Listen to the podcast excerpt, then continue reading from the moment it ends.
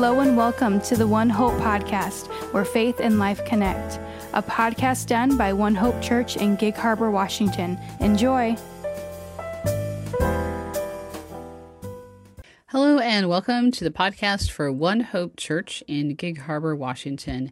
This is Tyrean Martinson, and today I have the privilege of talking to you about Genesis 17, verses 1 through 27, in correlation to our study on Romans for Romans chapter 4, verses 1 through 25, which Pastor Peter talked about on Sunday, describing it as a way of seeing the anatomy of faith through the story of Abraham, which relates directly to our passage on Genesis 17, which is all about Abram and becoming Abraham and how that took place.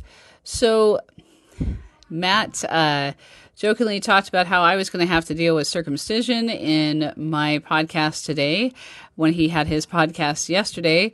But the reality is is that the Romans passage actually makes that a moot point because it says in verse 3 For what does the scripture say? Abraham believed God, and it was counted to him as righteousness. So it was counted to him as righteousness before the circumcision. Uh, and then the circumcision was a seal of righteousness or a sign of his righteousness and being set apart by God. So I'm not going to get into all the stuff with circumcision today because I, I feel like that's been taken care of by that Romans passage uh, discussing how it is a sign of Abraham's righteousness and a, a seal of the covenant, but not, again, not the righteousness itself, because the righteousness that Abraham had was a righteousness of faith. He believed God and it was credited to him as righteousness.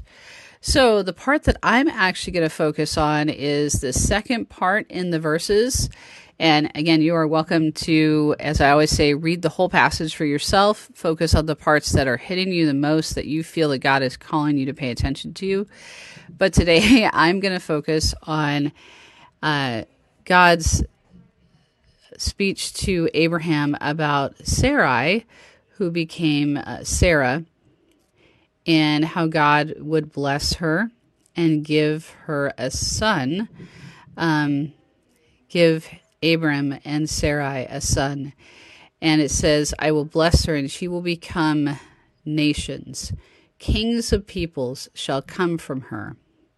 Then Abraham fell on his face and laughed, and said to himself, Shall a child be born to a man who is a hundred years old? Shall Sarah, who is ninety years old, bear a child? And Abraham said to God, Oh, that Ishmael might live before you. God said, No, but Sarah, your wife, shall bear you a son, and you shall call his name Isaac, which means laughter. And it says, I will establish my covenant with him as an everlasting covenant for his offspring after him. As for Ishmael, I have heard you. Behold, I have blessed him and will make him fruitful and multiply him greatly. He shall father twelve princes, and I will make him into a great nation. But I will establish my covenant with Isaac, whom Sarah shall bear to you at this time next year.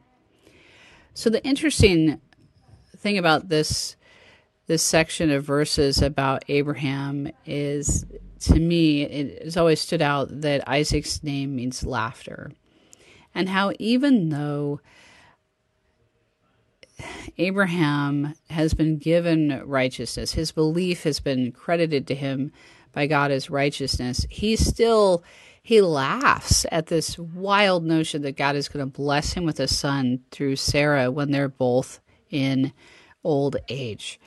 So it's interesting because Abraham has this living and loving relationship with God, but it's a very open relationship. It's kind of like what Sierra talked about a couple of days ago on the podcast.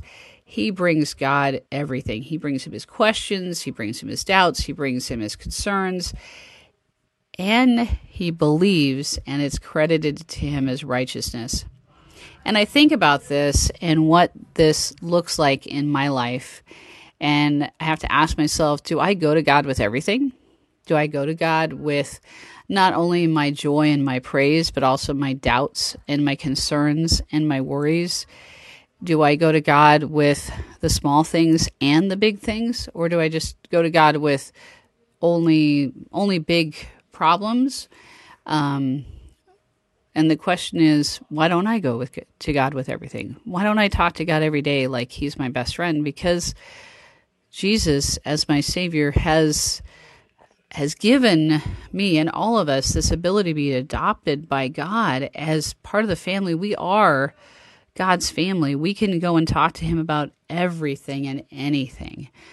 And whether it's it's a small thing or a big thing, whether it's something we're happy about or excited about or something that we're sad about, we can go to God with it all. And we see Abraham doing that. And I think that's the kind of belief that was credited to him as righteousness the fact that he goes to God with everything. And I would hope that we each would go to God with everything.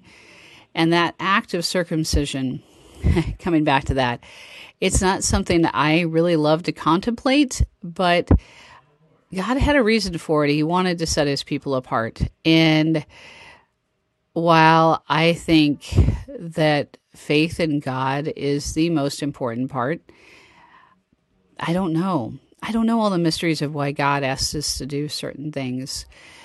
But I do know that he works through the the reality of our world. He works through the the physicality of our world as well as the spiritual part of our world because our God in Jesus Christ came as God and man to dwell among us. And he knows how to work with us in both the, the mundane and in small things of our lives, as well as the, the big, huge uh, spiritual kind of joyful triumphs. And so I think it's it's one more reason to say, okay, God gets us. He gets us to the very core of our beings. He gets the DNA of us because He made us. He knows that we're physical as well as spiritual. We are emotional as well as intellectual because God designed us to be that way. And when we go to Him with all of the stuff, He hears us and we can have a full and awesome relationship with Him. So, the reason I think Pat picked this passage is not only does it go directly alongside the verses in Romans, but also because I think she knew the the reality of how God is with us in every moment of our lives, in in the the embarrassing moments and the good moments, in the physical moments and the spiritual moments and the emotional moments and the intellectual moments, and the places where all those things intersect. So, if you will, please pray with me. Awesome God, we thank you for the fullness of the life that you've given us. We thank you for the fullness of our lives in Jesus Christ and knowing that you have saved us and you love us and you want to have that everything, everywhere, all the time, all at once relationship with us. We can trust you with everything. Our embarrassing moments, our highlight moments, our sad moments, our angry moments. Lord, we know we can trust you and we can go to you with it all, like Abram did, like so many heroes of the faith who, yes, they made mistakes. Yes, they were sinners saved only by God's grace, just like we are. We ask you to help us to remember to be like them and to go to you with everything not because it's going to buy us righteousness, because you already did for that that for us on the cross. You purchased our salvation and our righteousness for us. But Lord, we ask that you would help us to remember that we can continue to have a close and amazing relationship with you. Thank you, Lord. Amen.